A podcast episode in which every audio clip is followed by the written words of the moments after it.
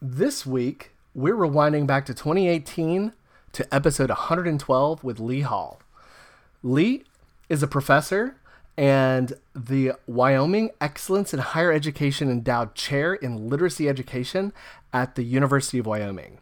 Jackie and I chatted with Leigh about her research into literacy and her passion for improving public education. Jenna and I hope you have a great week, and we'll see you soon.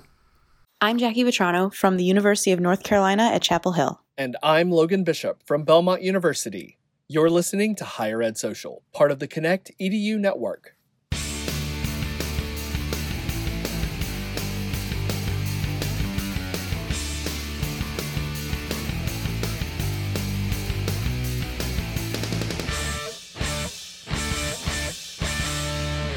Well, welcome to the show. Is that where I say thank you for having me? and now it's and now it's a scripted show. Line, line. I thought like like um you're gonna have this big welcome to the show and an introduction and oh no we're not so we, we don't plan like there. no we are man you're giving us way more credit for this show I think but that was an incredibly that was certainly a unique welcome to the show that we've never had before. I like um, If you're cool, can we can we just keep it in? Let's roll it. That's fine. Whatever you guys know what you're doing, you're gonna you make the decisions. I'll let you know if there's content that needs to go. But otherwise, just, this is this is an easy one. You just get to be yourself. So typically, we let the guest introduce themselves because they can tell their story better than we can. So yeah, and we didn't email you to ask you for a bio. So if you could, please, please introduce yourself. That. Yeah. So um, you want me to just jump in and, and start talking about myself? Jump on then? in. All right. So um, okay, I thought about this a little bit. Um, so I, you know, I'm a, I'm a, I'm gonna leave with this. I'm a first generation college student. And I was first generation back when first generation wasn't a thing. Like nobody gave you a lot of resources. There weren't support groups or mentors or anything. It was, um, you know, I came from a family where my parents grew up really, really poor. Um, so my father was from grew up in southern rural Alabama and started working in the cotton fields when he was five years old. Like that, like he had an outhouse. They didn't have electricity. Like they grew up poor like that.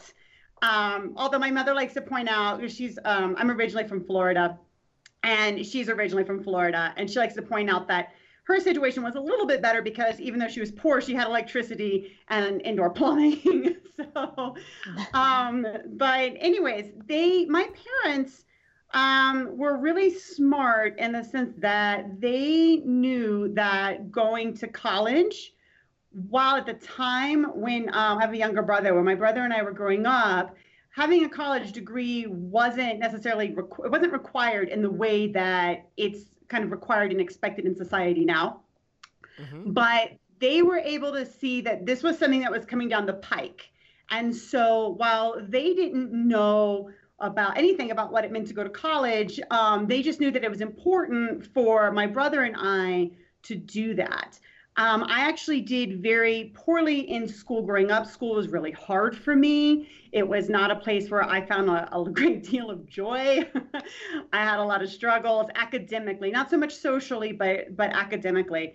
Um, and when I graduated high school, I ended up at community college, and then from there I transferred um, to a four-year university um, I'm from Tampa, Florida originally, so I went to Hillsborough Community College, and then I went to the University University of South Florida, um, and decided that I wanted to be a teacher because I wanted to make education better than it had been for me. I wanted I wanted to help kids whose school was not a good place for them academically and allow them to have a much better experience. Um, so I I did that, and then um, went on and got a went ahead and got a master's degree at, at Vanderbilt, and then moved to Houston and taught sixth grade language arts and social studies um, for three years in the Alief School District in Houston, Texas, before going on to get my PhD. I got a PhD at Michigan State. And I say all that because I think one of the things about my story and about my journey is that I've been incredibly lucky because my parents, while they've been, um, you know, like emotionally and mentally supportive, and they've been able to be fine, they were able to be financially supportive and pay. They were, you know, they paid for my undergraduate degree. They paid for my degree at, at Vanderbilt.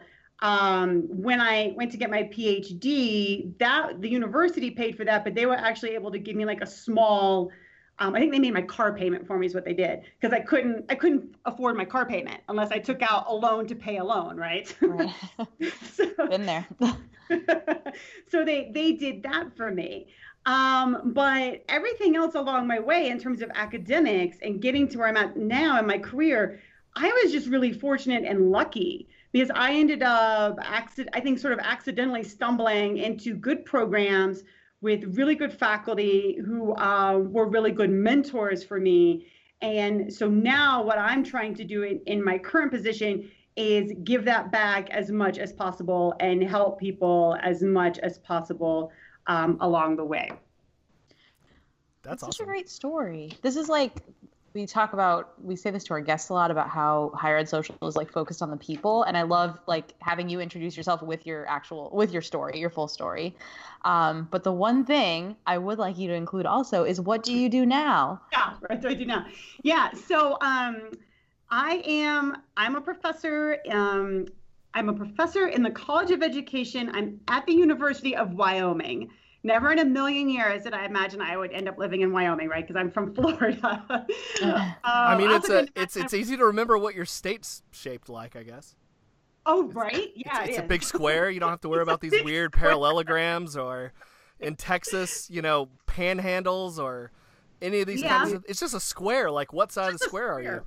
And there's and there's no ocean. You don't even have to remember what ocean you're by, right? It's just a, a square, and there are mountains. That's it. Um, but um, yeah, so I'm a professor in the College of Education at the University of Wyoming. I actually have. It's so crazy. I have like this really long title. Yeah, I, I, just looked it up. What it is? Can I say it? I'm sorry. Can, Can I say it? Because I looked it up. Yeah, you can say it. It's really long. I don't have it in front of me, and I can't remember it. Oh, you are the Wyoming Excellence in Higher Education Endowed Chair in Literacy Education. There you go. Isn't that isn't that long? That's that is long. the most higher ed title we've ever had on this podcast. I'm not gonna lie. well, you're our first endowed chair, so congratulations. That is true. I shouldn't mock your title because you obviously have a lot of responsibility with all those words in your title. I, I mock the title. It's okay. oh, then okay, I guess I can't too. Well, as long as you don't. It's a long title. Like I can't. Some if you say to me, "What's your title?" I'm like, "Hold on a minute. Let me go look at my email." let me get my business card. Let me open my door and see what it says outside in the hallway. Like, well, hey, so how... just do what you do. Just do it. Do what everyone else in higher education does, and just acronym acronymize it. it could be the the Weehee Eckley. The Weehee Eckley. Yeah, that's normal. Probably remember that. Yeah. yeah. Yeah. So how would you describe like you know, to someone like me per se, who has never met anyone with that title before, like how do you describe like your job to the everyman? Yeah. Well, so my job, I have to say, and this is my first year in this position, okay, because prior to this, I was um, an assistant and then an associate professor in the School of Education at the University of North Carolina in Chapel Hill, right, where you are now, right, Jackie? Yes, I am. Um, and so, so this is my first year, so I'm I'm sort of getting the lay of the land of it, but um, I I love this job, and so what what I tell people is, you know, this is a job that okay. So the the pat answer is I do research in adolescent literacy. I help middle and high school teachers learn how to um, provide really good or better instruction that will help their students be better readers and writers in school. That's like the basic everyday answer that that people can get. Nice. I understand that. Yeah. so what I mean, you did kind of describe what type of research you're doing, but like is there a specific study that you're doing right now or are you just kind of overseeing a bunch of different kind of simultaneous studies? Um, no, so so I'm okay. So this is the this is the neat thing, right? Like when I came to Wyoming, um, we so the answer the, the, short answer is I've got a study going on, and here's what it is. Cool. Um, when I came to Wyoming, so we I, my job um, is housed inside the Literacy Research Center and Clinic. and I'm not the director. I don't run the clinic. Um, there's a there's a separate faculty member that does that. But and he gets calls and emails and whatever all the time about from people around the state that need various you know degrees of help from us. And so that's part of my job is working with teachers and administrators around the state. So it's really it's really quite fun. So they had gotten he'd gotten this call from a school district that's five hours from here. So I'm in the southeastern corner of Wyoming, and this is headed more um, five hours maybe north. Don't don't trust me on this, but it's definitely north. I think it's northwest. It's on the way towards Jackson Hole. It's like an hour to an hour and a half south-ish of Jackson Hole. Um, so I mean, the state's really big. I was gonna say, how uh, big is Wyoming that you're driving five and a half hours? Wyoming's oh, no, huge. You can drive from, I we were in Jackson Hole a couple of weeks ago um, for uh, a comp for a statewide um, English language learners conference, and um, it's six hours from Laramie to Jackson Hole, and then you're and then right there when you get near Jackson Hole, because um, we carpooled, and the guy that was driving said, "Yeah, Idaho is like." I don't know, half an hour or less, you know, all that way kind of a thing. And I was like, okay, wow. we're right by Idaho. All right. Um, but I mean, it's huge. Yeah, six hours from I think end to end, like six hours to yeah. get from here to Yellowstone, basically. Wow. Um, Wyoming so anyway, is like so twice the size and area as North Carolina. Just an FYI. Yeah, but, but here's the thing, Jackie. So um, if you take all the people in Raleigh, Durham, and Chapel Hill, just the people in Raleigh, Durham, and Chapel Hill, not the rest of the state, yes. um, there are more people in the Triangle than the entire state of Wyoming. What? Yeah. that is true. That's insane. More people live in the city of Denver, Colorado than live in the entire state of Wyoming. Oh my god, that's amazing. Yeah. Wow, I just learned so many cool facts in one like very short amount of time. Wow, I'm gonna have to get out to Wyoming there's no traffic. You'll you'll get because there's traffic where you are. You never have you never have a bad commute ever. No, not really. There's really nothing to complain about with that. I live a mile from my office. Wow. Like 1.1 miles. That's there amazing. are there are more people in Nashville than there are like yeah. four times as many people in Nashville as there are in Wyoming, the whole state. Yeah. Oh my god. That's yeah, there's only 579,000 people where there's 2 million in the Nashville metro area. So there you go. Yeah. Wow. Yeah, there's like 30,000 people in Laramie. That is insane.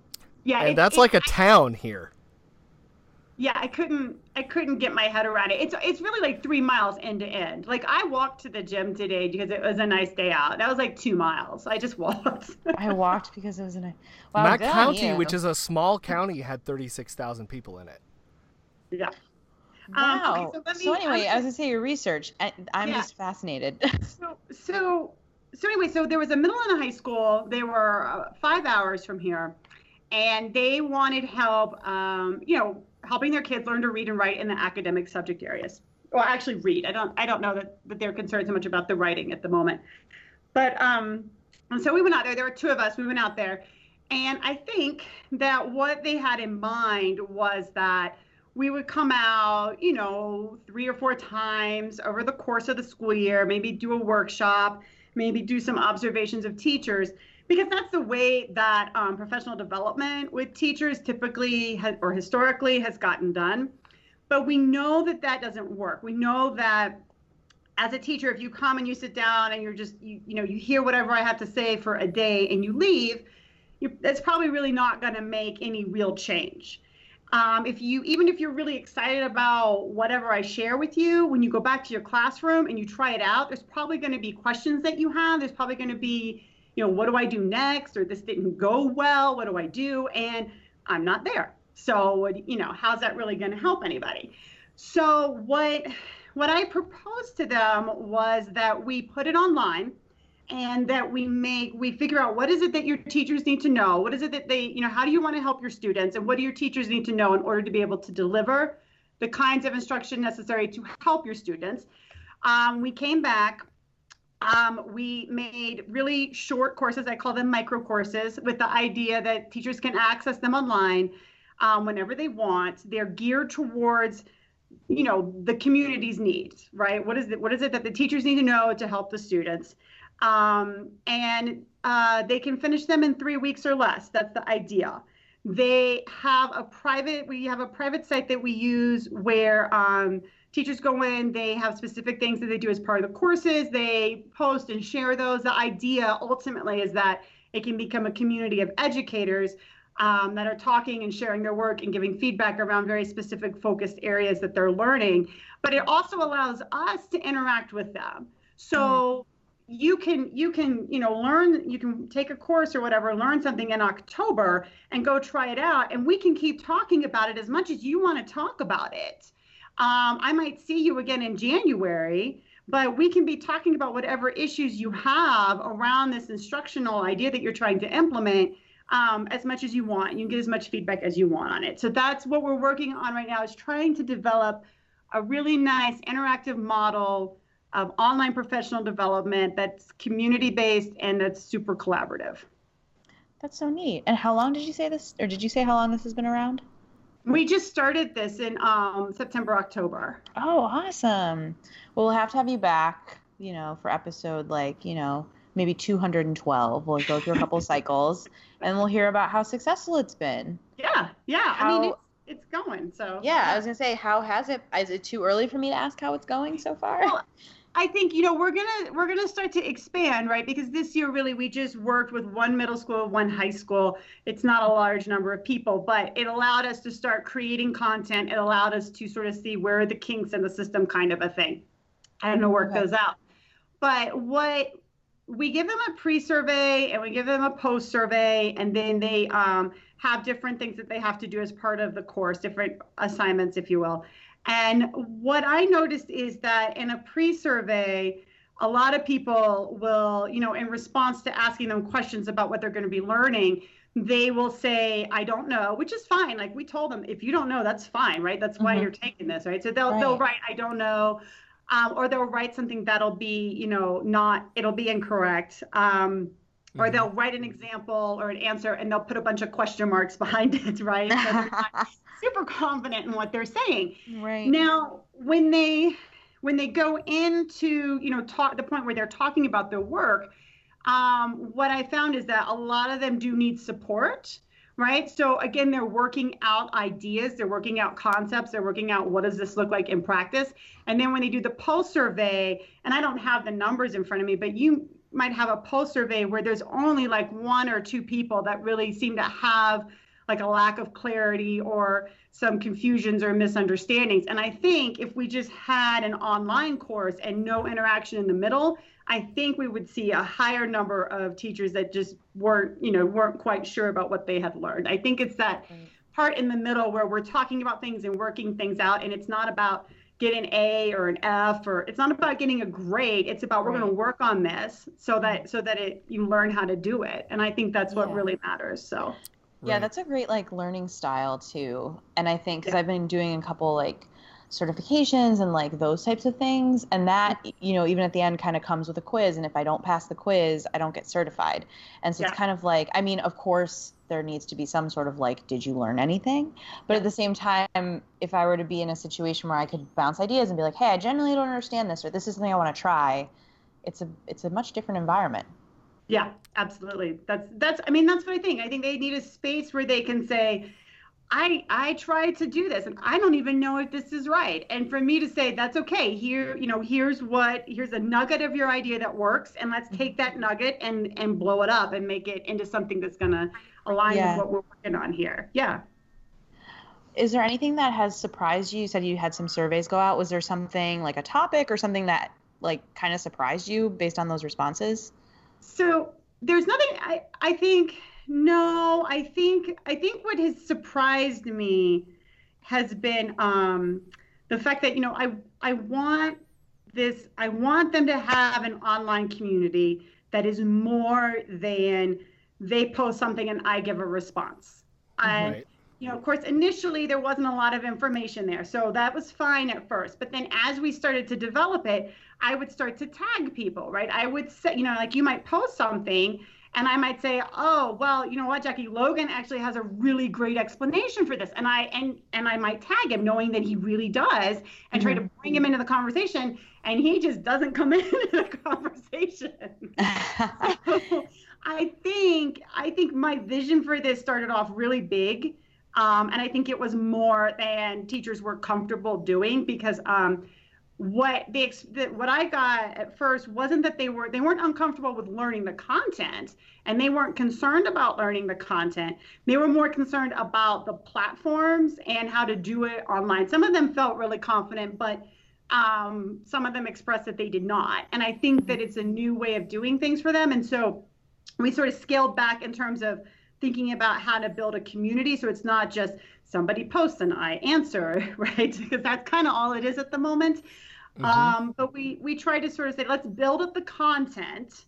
And then as once we sort of get the content piece rolling, then we'll turn our attention to how do we make this more of a community collaborative environment. So really for me that that's the thing that threw me is that it did not the community collaboration piece didn't go as well as I would like. Mm-hmm. Um, and I've backed off on that momentarily to get the content built up and then i'm going to have to turn my attention back to that and sort of figure out what's going on with that and how do we make that better right i've been running into this as a i'm earning my master's completely online and that mm-hmm. like your comment about the community really strikes a chord with me because i definitely miss being in a classroom because i'm taking these courses online. Like i have not really had a lot of opportunity to genuinely meet my my classmates. It's more like we all have to respond to discussion boards once a week and you know like it's it's great we have some interaction and i recognize some people's names because we've had other classes before but it definitely feels different so if you can master the way to build a true community in a classroom type setting only online i would love to hear it I, I I'm trying, um, and I taught online, fully online this year for the first time. I taught mm. both my classes that I taught this year were completely online. At Chapel Hill, we taught hybrid classes, right? So they would meet, you know, like maybe 50% online, 50% face to face. So because they met face to face, I think, you know, I met them, they knew each other, it made right. these connections. So I think that that obviously helped. And that has been the community aspect of it in a fully online class. And I taught, and these were master's classes too, um, and the program's online. So there are students that, you know, I was not their first online class. Um, you know, that's been a struggle for me um, because that really, you know, they are focused on points. And I understand that, right? They're focused mm-hmm. on getting their grade, and I, I get that. Right. Um, you know, I've tried using Flipgrid, right? So that they mm-hmm. can, they all have to introduce themselves. This last semester, I, you know, started working that in more where I at least made it optional. Like if you want, instead of doing something in writing, you could do it on Flipgrid but and some people did, but most people didn't. Um, and they won't respond to each other unless I make it worth their while or right. make part of their grade, right? Require it. So it's a yeah, it's a struggle. Yeah. Yeah, I totally get that. Uh, what I would actually like to do because it's online, I really I don't know, Jackie. What platform are you guys in for your class? Um, Canvas. Yeah, so we're in Canvas too, and I don't like it.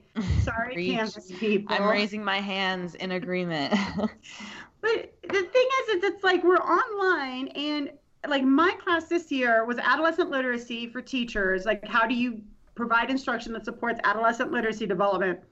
Most people that were in the fall class were also in the spring class. There were a couple people that trick that I let come in that weren't in the fall class, and that's okay. But it's like it, it's like a whole new show. It's like what happened last semester is gone, and I just I we just need something more op- I think more open and integrative. And part of the reason I think we can't make this as a community is because every semester we're starting over again online in a new shell, you know, with a new mm-hmm. teacher. So. Right. So what drives you? I mean, you've told us all about this awesome work that you're doing and it's and it's great, but like what really made you want to do this? You made me want to be in higher ed. Well, in higher ed, but in specifically in what you're doing, you know, helping helping teachers. Yeah. Um, so, you know, like I said, school is school is a bad place for me. Um, so initially, I just wanted to be a teacher and I wanted to be a really good teacher and make school really good for, for my students. When I went to college, I honestly did not know that there were degrees beyond a bachelor's degree. I had no idea. Like, unless you were like a doctor or a lawyer, I understood that. But otherwise, no, I had no idea. And so, you know, at some point I got introduced to this idea of a, of a master's degree, and I thought, I might really want to be an administrator one day. I might really want to be a principal. That could be a really nice way to, you know, really, you know, work on this idea of making school a better place for kids, particularly kids that have academic, real academic needs. Um, I saw the job of principal later on, like really saw it and thought that's that's not for me. But when I when I went to Vanderbilt um, for my master's, I, you know, then I learned you could get a PhD, right? I didn't know that. Like I, I, I straight up did not know that that was an option. Mm-hmm. And which is interesting because I mean, who's teaching my classes, right? Like I, I didn't know that was a job, even though people clearly have a job. Yes. it's kind of meta. I mean, teachers teaching yeah. teachers, you know, it's Yeah. Um but when I was at Vanderbilt, you know, I that really opened up a lot of doors for me. And I was introduced to, you know, doing research and I was introduced to, you know, this idea of writing, you know, writing in a way that's much more academic and rigorous than I than had been, you know, reasonably expected of me at the bachelor's level. And I was pretty good at it and I really liked it. And when I was working in Houston, I actually each summer um, I would have a goal. I would have something about my teaching that I would want to improve. Like um, I was not initially very good at teaching writing to my students. And so at the end of the first year, I, I, I recognized this and I decided that in my second year as a teacher, I was going to work on that. And so what did I do? I went to the University of Houston. I got in their library because I learned these skills at Vanderbilt. I did a, I pulled up all the research that I could, and then I came up with a plan for how I was going to make writing instruction better, like how I was going to be a better writing teacher, and hopefully how that would help my students the following year. And so I started to think that, you know, I'm I kind of like this, and I might be okay at it. And I think this could be like a really like a really fun job to have, and one that could end up making a bigger impact than maybe I could have ever imagined imagined, you know, when I was thinking about my career back when I was, you know, 18, 20 years old. So that's awesome. I mean, we have um, our school's a teaching university um, mm-hmm. uh, at Belmont, and uh, we have an actual center for mm-hmm. um, for professors to, you know, kind of work on the art of teaching. Yeah. Right. And like, I think it's open to pretty much all professors, and they all kind of come in and, and they try to improve themselves, kind of like how you did, which is pretty neat. Mm-hmm. Um, yeah, yeah. I mean, especially that you're doing it. I, it's just great to see it happening everywhere. I think I think a lot of places have those, you know, try to have those sensors. I think most mm-hmm. I think most places do. Yeah. Yep. Yeah. Well, you know, being the the the marketing guy, I don't ever get to hear about stuff like that at other schools, you know. I'm sure there's oh. like entire conferences and probably there's a whole professional organization yep. and all yeah, this kind is. of stuff. there's, pro- there's, probably a there's probably a higher ed Facebook group like dedicated directly to it, but probably know. yeah, I'm sure. Um, we've as we found uh, on this show, there's there seems to be a niche Facebook group for every everything basically everything, including wrestling and running and you know, yep. complaining. There are lots of complaining ones. Um, I don't think that's a specific niche, really. I think it's everyone. Higher ed complaints. So if it's not there, someone should make it. you heard it here first. Yeah. Well, that's about all the time we have for the show this week. Wow, that went so fast. Oh my gosh. Yes, it did. You could listen to this like what, 65 times and then get maybe halfway across Wyoming? Yes. Yes. yes. maybe, that Maybe our goal, Logan, should be the entire population of Wyoming listens to our show. I think that's a measure of that's like a a good first goal. Absolutely. Yeah. All right. Well, thanks, Leigh. Yeah, we really appreciate it. Yeah, I know. It's super fun. Thank you for having me. Listeners, head down to highered.social and get links to the stuff we talked about today and subscribe to the show anywhere you listen to podcasts. If you like the show, please give us a review on Apple Podcasts. It helps people find us and it lets us know how you feel about the show. Don't forget to follow us on Twitter at HES Podcast. Send us a tweet. We love hearing from you. We love interacting with you. And we love wanting to know if you want to be on the show. Higher Ed Social is produced by the wonderful Emma Haas and is part of the Connect EDU network, the first podcast network for higher education. Visit our website, connectedu.network, and subscribe to some awesome shows no matter where you work on campus. Thanks, and have a great week.